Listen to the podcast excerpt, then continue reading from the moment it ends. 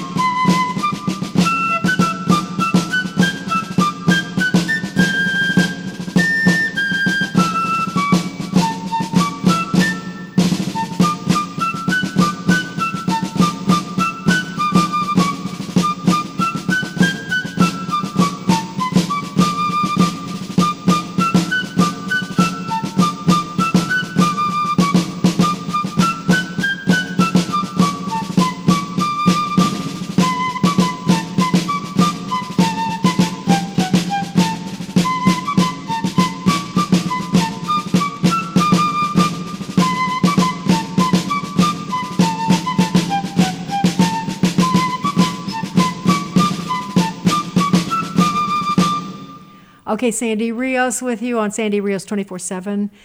It is a very special month. You know, if the if you know Gay Pride can have a whole month, can't we have a whole month to celebrate the United States of America? I think so. Uh, and we were thinking a lot about just what this Fourth of July means, and how there's a different feel. I think there's a different feel. It's sad, actually. Uh, I don't. We don't see all the flags. We don't see as much celebration, uh, and I know it's just because people, I think, are just uh, worried sick about their country. Bruce, what do you think? Is I mean, is there any other explanation besides that? Well, a lot of people are being taught to hate the country. That's part of it. Yeah, I think that um, the celebration of this very, very important day has been suppressed in many ways. It's it's considered foolish. You know, uh, why why would you celebrate? A country that you've been taught to hate. You've been taught that we were were white supremacists. Uh, we love slavery. Uh, we we wiped out the Native Americans. Um, we don't treat people in certain groups right. Th- that's what's being taught in school. No, I do certainly I do know that. Yeah, so the kids just don't get it at all, and even even uh, the older kids, so-called kids, don't really get it. They don't, you know. I guess that's you know. It kind of reminds me, Bruce, of um, okay, this is a maybe a shallow comparison, but people will start an enterprise, a business, and become very famous and provide a service to the world, and they have they're all in, they're passionate about it, and then their children inherit it. And the first generation, maybe not too bad, but in the second generation, gets just worse and worse. It just seems to be human nature that they can't uh, they can't remember. They don't have the passion. I, I you and I have speculated one of the reasons we have such a passion is that our fathers both served in World War II. We were we were raised in homes that loved this country and expressed it. You know, our parents did. Well, we've had family members question why do we think the U.S. is such a great country? I mean, even and I'm kind of astounded, and I really don't have a, an answer because I think it should be self-evident. Um, you know, I was really passionate about doing this show and one of the reasons is I saw a movie last night called The Sounds of Freedom, and it's about human trafficking. But I don't want to talk about that part of it. I want to talk about it was shot, uh, some of the scenes were in Colombia, some were in Honduras. And for all these people that think the United States is a terrible place, you should you should be required if you're going to think that to go down to these other countries and see what they put up with. They wouldn't put up with you um, protesting in the streets. They wouldn't put up with you um, flaunting your unusual sexuality to them. They won't let you take the job you want. They, it, these countries are under total oppression. And that's why America is so important because we have to be the shining city on the hill. Um, I d- don't think that those people really know what it is to be free. No, I don't think so either, Bruce. And that's really the norm for the world. Being having the freedom that we have is the reason why I know this. Some of these things have become so cliche, but be, if you're listening to us and you wonder what we're talking about, look at the southern border. Now, some of them are coming for economic reasons and nefarious purposes, but a lot of them have been coming for generations because they want to be free. And if you don't, I think in this country, Bruce, let's talk about freedom for a second, because I don't think that people really understand what freedom is. I think a lot of them think it's the freedom to do whatever the heck they want to do, however they want to do it. There shouldn't be any boundaries, no limits. Uh, it's it's sort of a view of freedom that has really very little to do with what the founders had in mind, because they surely did not mean that we would just live it, however we wanted to live in licentiousness and lawlessness. That's not what they meant. So. Um, I, was just uh, a couple of more examples. You talked about that movie with the, the South American uh, examples of people just being really enslaved to these cartels. But I was thinking about a conversation I had with a Chinese friend just last week, and uh, we were just talking about the. She was the the uh, second of, t- of two children, but at, right after she was born, they instituted their one child policy. And Bruce, in villages, uh, girls would actually have to go to the watcher, the minder, every month and make sure they had periods because they weren't allowed to have any more than one baby. And if they did, they would drown it, they would kill it. It was, and that's forced upon them. Um, the, the, government would. The government that. forced it on them, and they are still doing that. Now they'll allow two children, uh, but they go to great lengths. Can you imagine the the um, invasion of your privacy? That someone monitors your physical body functions. Uh, but that's just one example of uh, what's been happening in China for a long time. Um, and then, I, of course, I alluded at the top of the show about my time in Berlin. You've heard me talk about that a lot. Um, I think when I grew up, we knew all about the Cold War, and pe- some people listening won't even know what that is, Bruce. Could you explain it? Yeah, the Cold War uh, followed World War II, which it was considered a hot war. Obviously, there was combat. But then it was almost as oppressive in the Cold War as it ever was in the hot war. Because what happened is the Soviet Union, Russia, basically had taken over much of Eastern Europe as they fought their way towards Germany. Now, when America goes into a war, we we go in, we win, usually we win, and then we leave. Russia did not leave. Russia continued um, controlling Czechoslovakia, Poland, Hungary, Romania, um, amongst other countries, and turned them into satellite countries. It, it, they had a sham government, but really they were, all became part of Russia. And believe me, Russia w- did not want to stop at Berlin. They wanted all of Berlin while you were living there. That was a real burr under their saddle, and um, we uh, we don't understand here what it would be like to have a country right on our border that is trying to take us over. Um, we, well, I think we're learning about that now. I mean, uh, we came close to that. Of course, that, so much of what we're talking about, Bruce, is I feel the need to explain everything. I think of the Cuban Missile Crisis, where the Russians came down to Cuba, which is just a few miles off the coast of Florida. Mm-hmm. And uh, we knew Khrushchev had warned us at the UN, banging his shoe. He said, We will bury you, talking to us. The communists, that wasn't just Russia and the Soviet Union, it was communist doctrine. The whole world they felt would bow to the knee of communism. Isn't it interesting, Bruce? Because now China, that's how that's their view. It's not about communism. I don't think it's about just Chinese doc, indoctr- uh, Chinese dominance, and before and the Islamists feel the same way that everybody's going to be Muslim someday. Yeah, I really think the average American, and I'm sorry to say this, but the average American really has their head in the sand. Yeah. They have no idea how many people would like to see our downfall. And that's why it's really dangerous that when someone tries to sound the alarm like you or other people that go on TV and, and raise issues about the Muslim religion or, you know, and what it really is about, and um, the uh, Chinese, they are they are beaten down by people saying you're you're a phobe. Yeah, You, you right. know, you're some kind of phobe. Yeah. You you hate Chinese.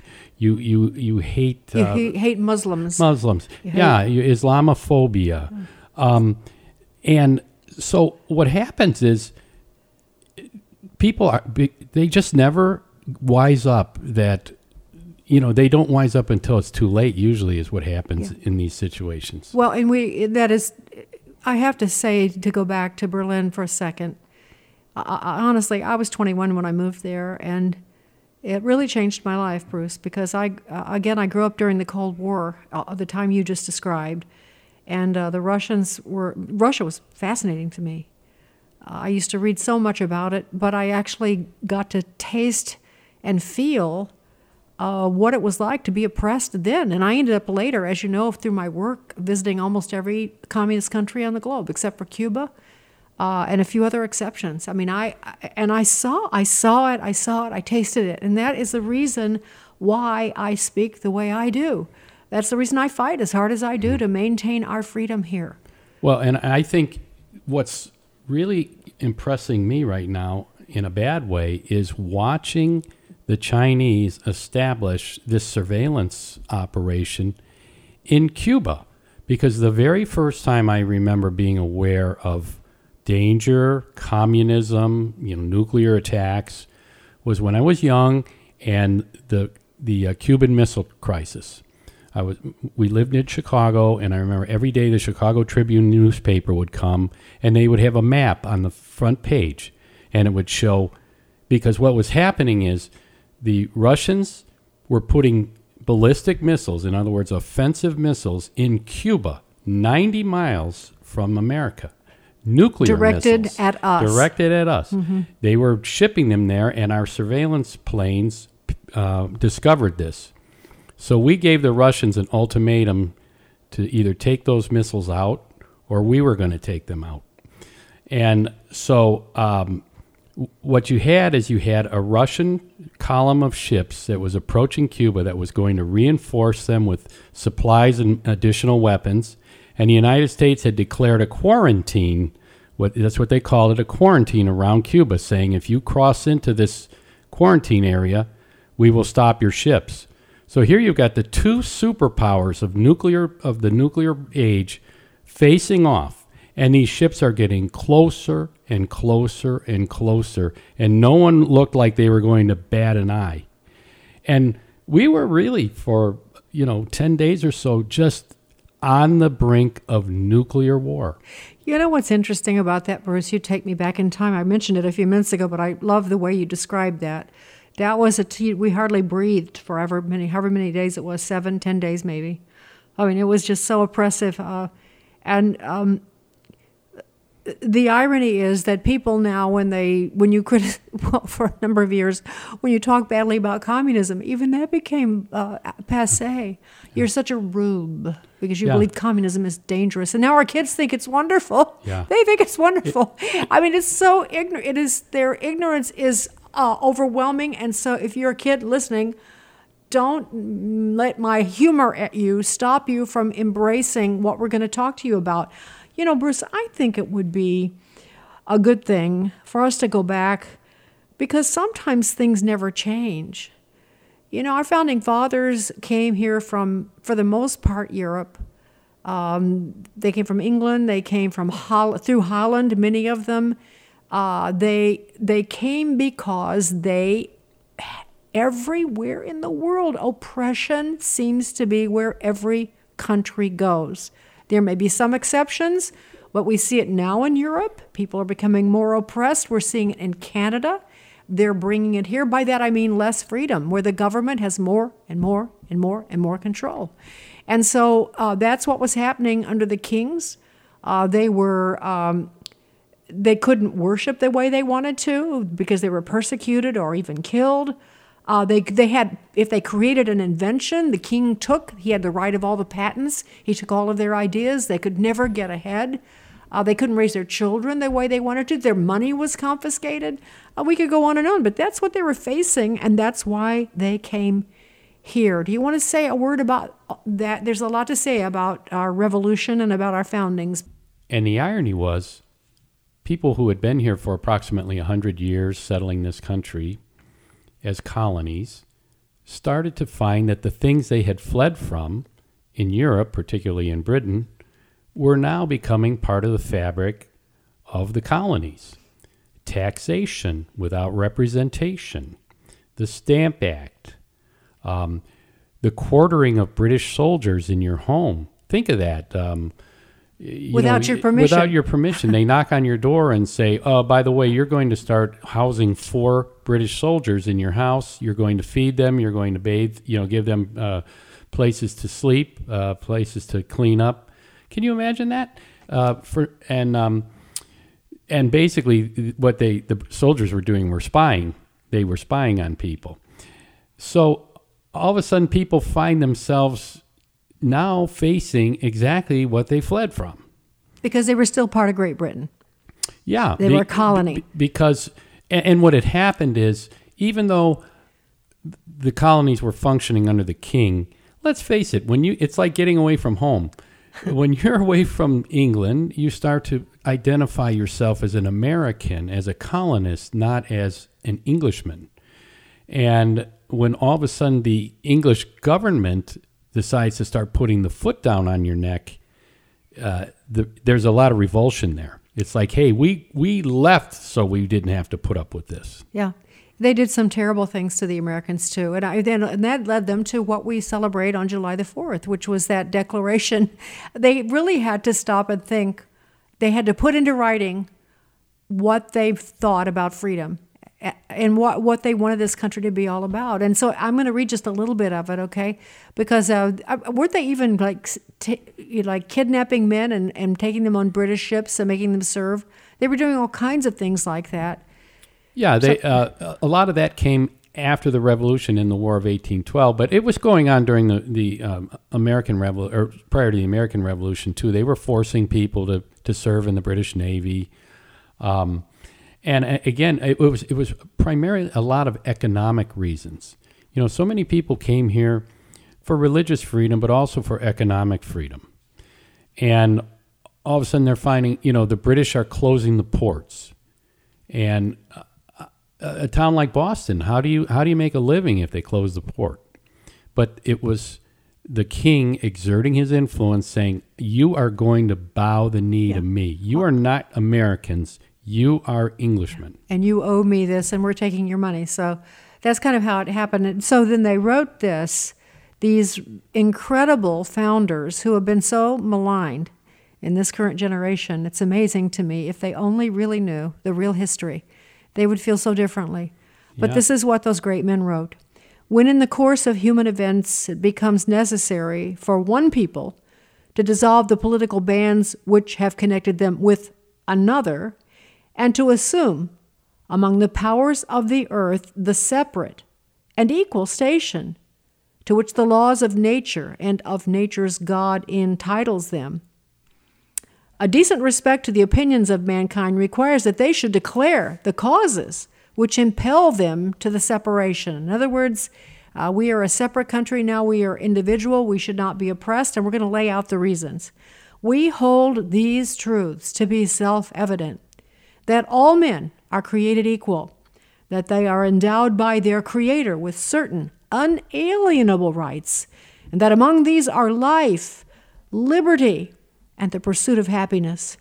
That to secure these rights, governments are instituted among men, deriving their just powers from the consent of the governed. And that's how it starts, Bruce. Um, eh, so, first of all, they talk about the Creator. They're talking about God. They were 90% Christian. Many of them were theologians, uh, pastors. It's um, a statesman. And so they, they never, ever didn't like acknowledge God. In fact, during that first convention, there are famous portraits of them on their knees praying together. Well, and this was quite a um, quite a, a quantum leap in English history because in England, everyone believed the king gave you your rights. And here are these upstart colonists saying, no, no, no. The king does not give you your rights. God, the creator, gives you your rights. You can imagine the wigs that turned back in London. Oh, the, the flag, yeah, the, the harumphing, the fans, and all, yeah. Uh-huh, Have, uh, having the vapors. Because, you know, England had had so much prosperity that they had become weak and corrupt. They were very much like kind of, I think, where we are now. So I want to go on because here's the next part because I think this this often comes to my mind with what we're facing now. They go on to say that whenever any form of government becomes destructive of these ends, that means giving life, liberty, and the pursuit of happiness, it is the right of the people to alter or to abolish it and to institute new government, laying its foundation on such principles and organizing its powers in such form as to them shall seem most likely to affect their safety and happiness. Uh, and then it goes on, I love this, says, wisdom, indeed, will dictate that governments long established, like Britain's, Britain's government, our government now, should not be changed for light and transient causes, not for silly reasons. And accordingly, all experience has shown that mankind, people, are more disposed to suffer while evils are sufferable than to right themselves by abolishing the forms to which they are accustomed. In other words, we get used to stuff. It takes a lot to make us rebel because we even you until it just becomes unbearable, you put up with it. And then they go on to say, what? And you can imagine again the English politicians and the king himself back in England when they get this document and it says you don't have a right over you don't have a right to govern us anymore. We're breaking away from you. And spreading the idea into England maybe even that you know what? Just because the king is in charge doesn't mean he should be able to govern in any which way he wants, but that there should be a, a, a, a mechanism to change the government if you don't think it's uh, giving you life, liberty. Well, that would have been shocking to them, wouldn't now, it? Now think of that. Talk about a seismic change. Yeah. And um, you, you, know, you you you um, relate that to now, how we, I think, a lot of us are getting to the point where we are starting to question: Do we need to reform this government that we're under? We watch this two-tiered justice system we watch the corruption going on.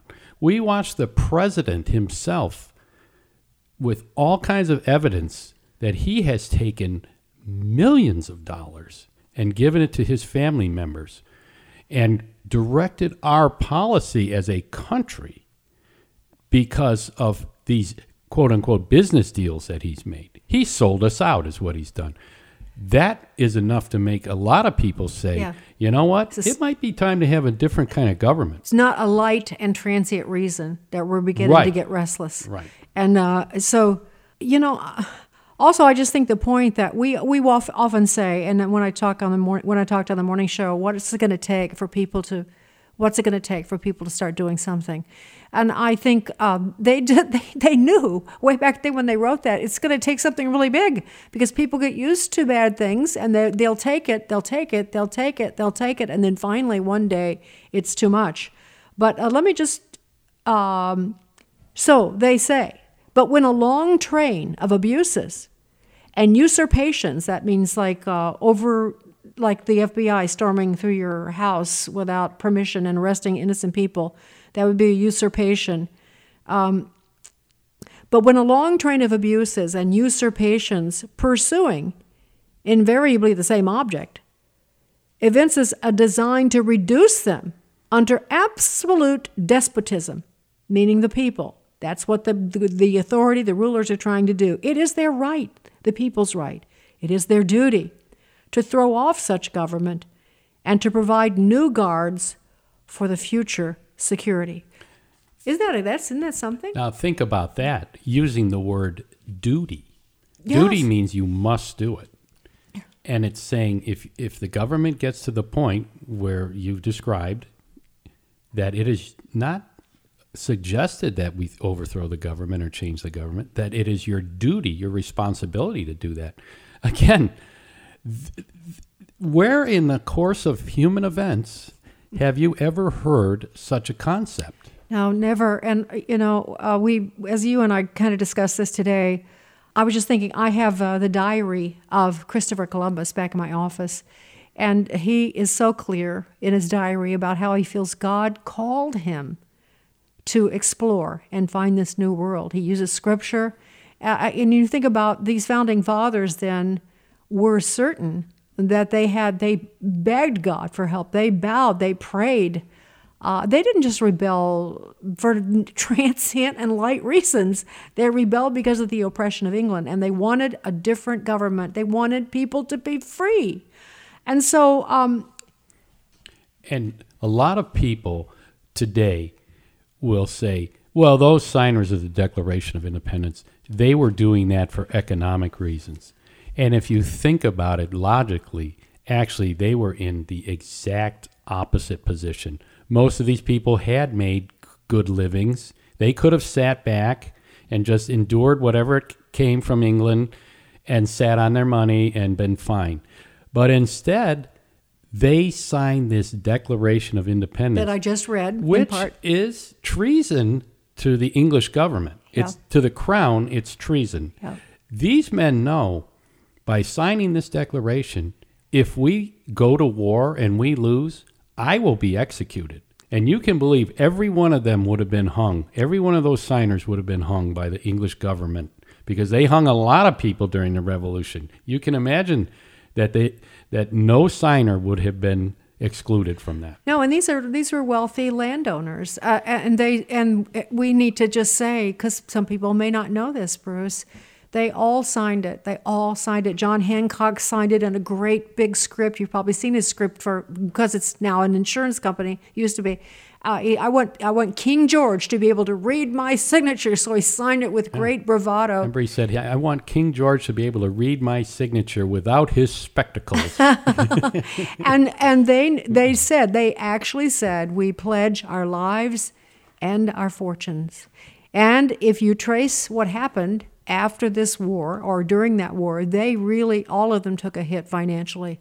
Uh, they were gone from their homes for months and months, and they were agrarian. They had these big, like George Washington, Thomas Jefferson, and others uh, had these huge estates, uh, and they they lost a lot during that conflict because they really pledged their lives and their fortunes to securing freedom for this new nation.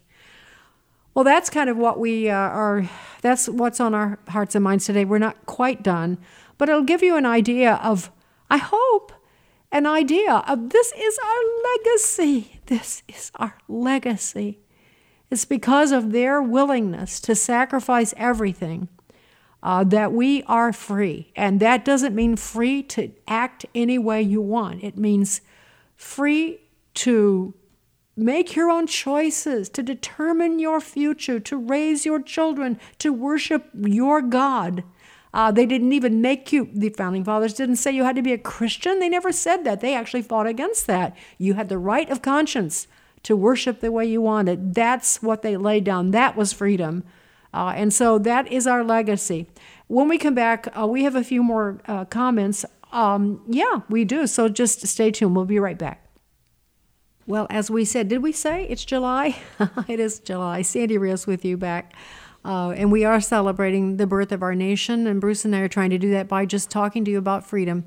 Uh, it's hard to talk about it in such a limited time. It's such a big subject, and it's so precious and priceless, and it does come from God's hand. But in regard to that, one of the natural outflows of that passion about freedom and the right to life and liberty is the passion for the unborn babies.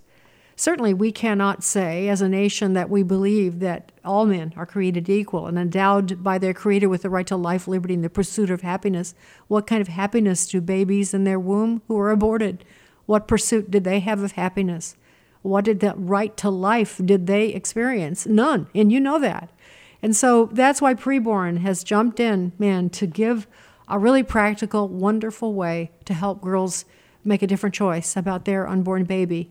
Uh, they supply ultrasounds, which are, you know, very reasonable, and that's what we ask you to help us with every time we join you on this podcast. It's just $28 for one ultrasound, or five ultrasounds are $140. If you would like to give to preborn because you do believe that even babies have a right to life and the pursuit of happiness, you can go to preborn.com slash Sandy. That's preborn.com slash Sandy. Also, you can find us now at sandyrios.com. I'm happy to tell you, sandyrios.com is a great place to just write down and, and also recommend to your friends. That's you can listen to the podcast, all kinds of things. So, uh, and you can write us at sandy at afr.net, sandy at afr.net, or you can call us at 662 821 2040. That's 662 821 2040. When we returned, my favorite president, well, it's kind of a contest between two of them, but our first president is hard to beat. And perhaps you don't know what he said that applies now. We're going to talk about that when we return. This is Sandy Rios 24 7 on American Family Radio. All right, Sandy Rios back with you, and uh, Bruce is with me, of course. Honey, I love George Washington. I, and I feel like he's the president. Lincoln, some people generally, because of the monument, I think, still have some acquaintance with him. But I think, except for Washington Monument, very few people know much about Washington anymore. He obviously was the father of our country. I think there's never been a better name for someone that he is the father of our country. If people knew all the facets of our country that George Washington had been involved in, I think they'd be astounded. When he was a young man, he helped uh, explore the country. When he took over the army, he helped save the country. When he became president, he helped shape the country. He's been an example of what this country should be since 250 years ago. We could do two shows on his life alone, uh, but I would say this. He was a strong Christian. He wrote books of prayer, real prayer. He used to meet for Bible study with the Secretary of State after he became president every Sunday night. He was chaplain to his troops. Uh, once, uh, when in the middle of the war, he went to be by himself in the woods on his knees and uh, was praying out loud. And a Tory, that means a loyalist to Britain, came walking through the woods and then heard heard that, went home and said to his wife, "We're going to lose the war." I just heard General Washington praying. He uh, often was, uh, he almost was killed so many different times. Uh, one of the Indian chiefs just remarked at what a, a miracle it was that he made it through these battles because he was fearless. Uh, but he did survive. And when he, when he died, even King George said that George Washington, that was his opponent. George Washington's character was one of the wonders of the world. That was your first president. That was your first president. And so you need to be proud of that. Um, well, and you have to remember, people were used to having a king at that time. Washington became our first president. There was no limitation on how long he could have been president, or how much power he could have wielded, or how much power he could have wielded. Uh, it was uh, things were still very much in flux as to what kind of government we were going to have, and Washington probably could have been elected president for as many years as he wanted to be. He was still a relatively young man when he stepped down. He did two terms. He did eight years, and he said, "I am going home." This is and uh, you know, people think that, that that was the law. It was not the law then. He kind of set the precedent by, and you think, well, if George Washington, as great as he was, only thought it was proper to do eight years as president, then that's what it should be. And then it later became law. Yeah, and, and they had wanted him to, they actually brought up the whole notion of him being king, and he just said no. You know, there's no way. I, you know what? He served such a long time, honey, and he really did. He got us going, man. He set the country straight. And I thought it was really interesting. I was just reading in his farewell address uh, when he was leave his last speech as president of the United States, and I want to um, just share a couple of thoughts uh, as we close here. He wrote in the midst of this, of all the dispositions and habits which lead to political prosperity, religion and morality are indispensable supports. In vain would that man claim the tribute of patriotism who should labor to subvert these great pillars of human happiness, these firmest props of the duties of men and citizens. And what were those? Religion and morality. He goes on to say the mere politician, equally with the pious man, that means one who's serious about their faith, ought to respect and to cherish them, meaning religion and morality. He said, a volume could not trace all their connections with private and public felicity. That means uh, public uh, good behavior, public honor. Let it simply be asked where is the security for property, for reputation, for life? If the sense of religious obligation desert the oaths to which are the instruments of investigation in courts of justice, Bruce, think about what he's just said. We've dropped that. Uh, I solemnly swear before God, we've dropped that. That's what he's talking about. He says, for reputation of life, if the sense of religious obligation desert the oaths, which which are the instruments of inst- inst- investigation in courts of justice, it goes on and on. But he was so insightful. He knew that uh, men had to be self-governed in order for freedom to work. That was something that we have really lost from that time, and that was the establishment of the United States was undertaken with an understanding that we as citizens would have duties and that we would have civic responsibilities. We're not just a bunch of freeloaders sitting around saying, well, we're free to do whatever we want. So, um, you know, I, I, don't have to act in a civil way. Nor do I have to pay attention and, to anything that's going on. I, and I do not have to be bound by any morality. Mm-mm we as we do not have a civilization that is a republic without everyone participating in a civil way. You know, he says something about that too. He said, uh, promote the general diffusion of knowledge. It is essential that public opinion should be enlightened. In a democracy, it's essential that public opinion should be enlightened. You think about when uh, you know, like Jay Leno or people like that do a walk down the street and it would ask people about issues that everyone should have known about, and people would just like who was the first president? Yeah, who was the first president? Mm-hmm. How many states are there? How many mm-hmm. senators are there? And so many times the person that was asked would just glaze over. They didn't have a clue, or they'd say something so silly, or some urban myth that was just ridiculous. And that is, I think that's one of the things that we have really lost. And that's why it's important when we have a thing like the 4th of July that we don't just go out and shoot off firecrackers. But it, would, it wouldn't hurt us to take a look at a, at a document like the Constitution, the Declaration of Independence, the, the, the Federalist Papers. I'm not saying do a deep dive on them, but just skim over them Right, and you'll be so inspired. You'll be so yeah. inspired uh, because we have so much to be proud of, and I think that's the point we're trying to make here.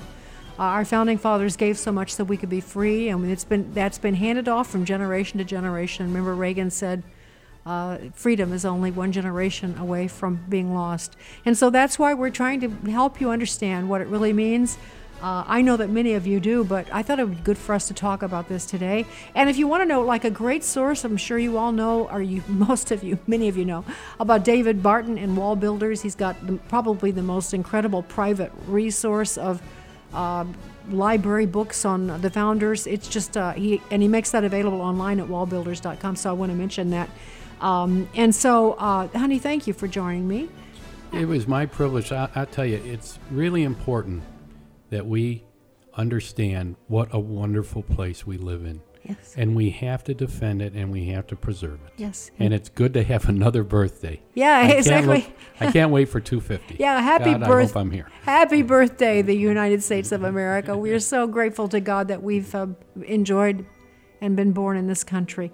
All right, well, I hope that uh, you enjoyed or learned something today on this version, this edition of Sandy Rios 24 7.